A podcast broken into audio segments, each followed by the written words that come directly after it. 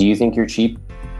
I don't think I'm as bad as Greg. That's the second time they noticed you deflected to Greg. Would your family say that you are cheap? Yes. What about friends? Yes. By the way, their net worth is about $2 million. My name is Ramit Sethi, and I've been writing about money and psychology for over 20 years. I don't know about you, but I'm always fascinated with what happens behind closed doors. I think that's one of the reasons that we love those real estate TV shows, because you can open up a door and suddenly see into this massive apartment where you can see somebody hoarding cardboard boxes and ask yourself, how could that happen? Well, I think that's the same with money. When was the last time you heard a couple fighting about money? When was the last time you heard a couple discussing their disagreements about money, and they actually shared real numbers, real examples? Never. Most of us don't have access to those kinds of conversations, and so we do it alone. We think that our fight is the only fight of its kind. But in talking with tons and tons of people who opened up to me because of my experience and the trust that I've created with money, I realized that a lot of us are having the same money conversations. One of us is a saver. One of us is a spender. Some of us have earned a lot of money and feel anxiety around spending it. Other people just can't get on the same page with their partner. And I got access to these couples. They let me into their house. They shared real numbers. And for the first time, I'm going to open those conversations up to you. This is I Will Teach You to Be Rich, the money and psychology podcast of real couples with real examples from behind closed doors.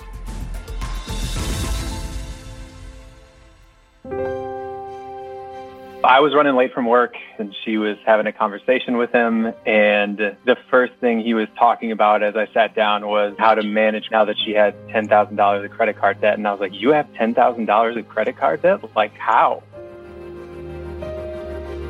You know, at one point I told Jess, we're not having kids. We can't have kids. How are we going to provide? Money is ridiculous in New York City. It's out of control.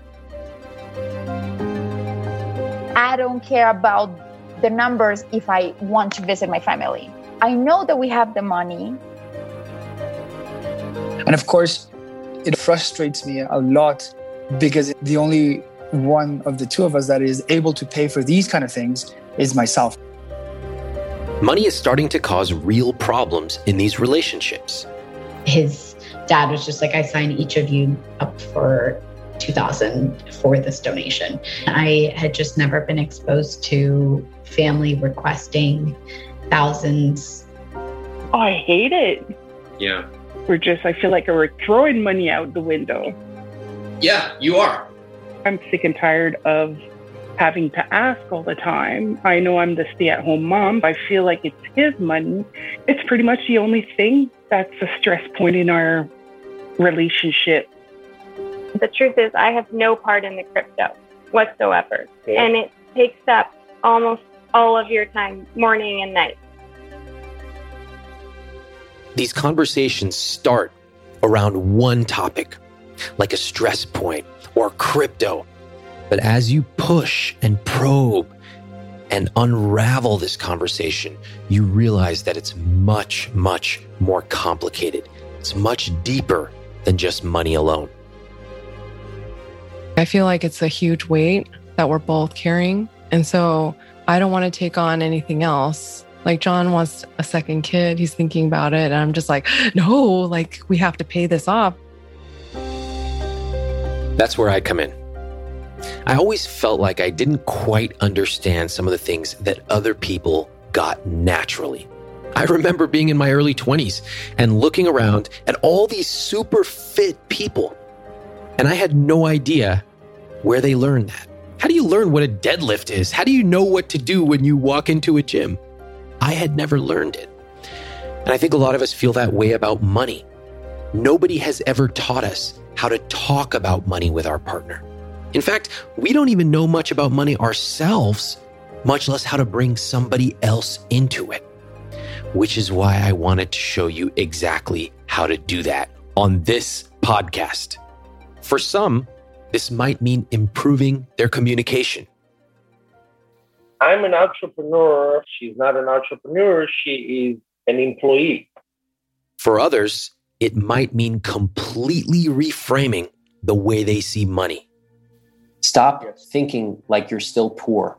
You make $270,000 a year. As you start to push and pull around your money beliefs, you might be surprised at how far back into childhood you end up going. I grew up with an alcoholic father. His needs were always the most important needs of the family. So I grew up accepting what came to me. My parents never had enough money. Their English was very bad. So, of course, I had to deal with all like phone calls, collectors, collection agencies, credit card. Wow. How old were you? Elementary. What?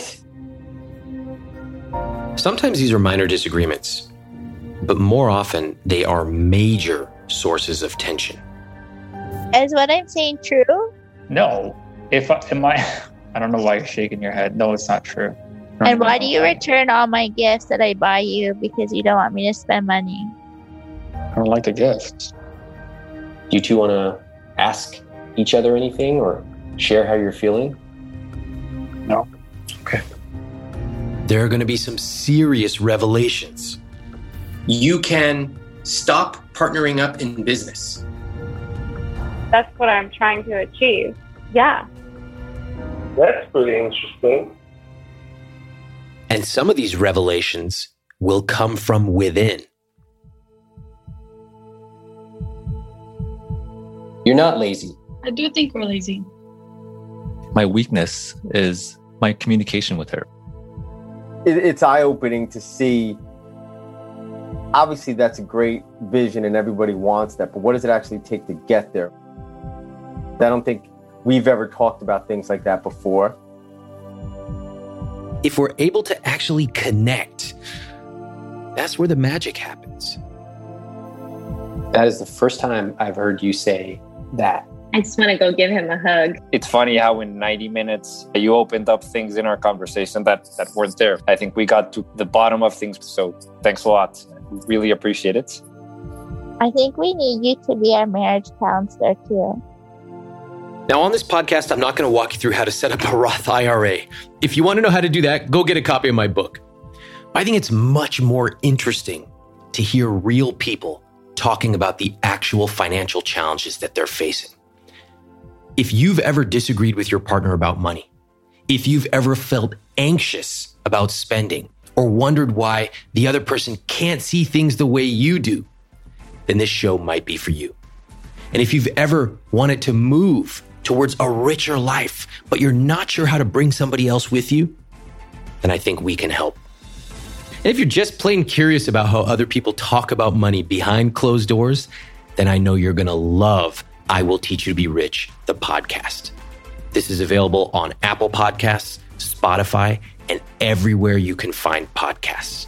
Welcome to the show.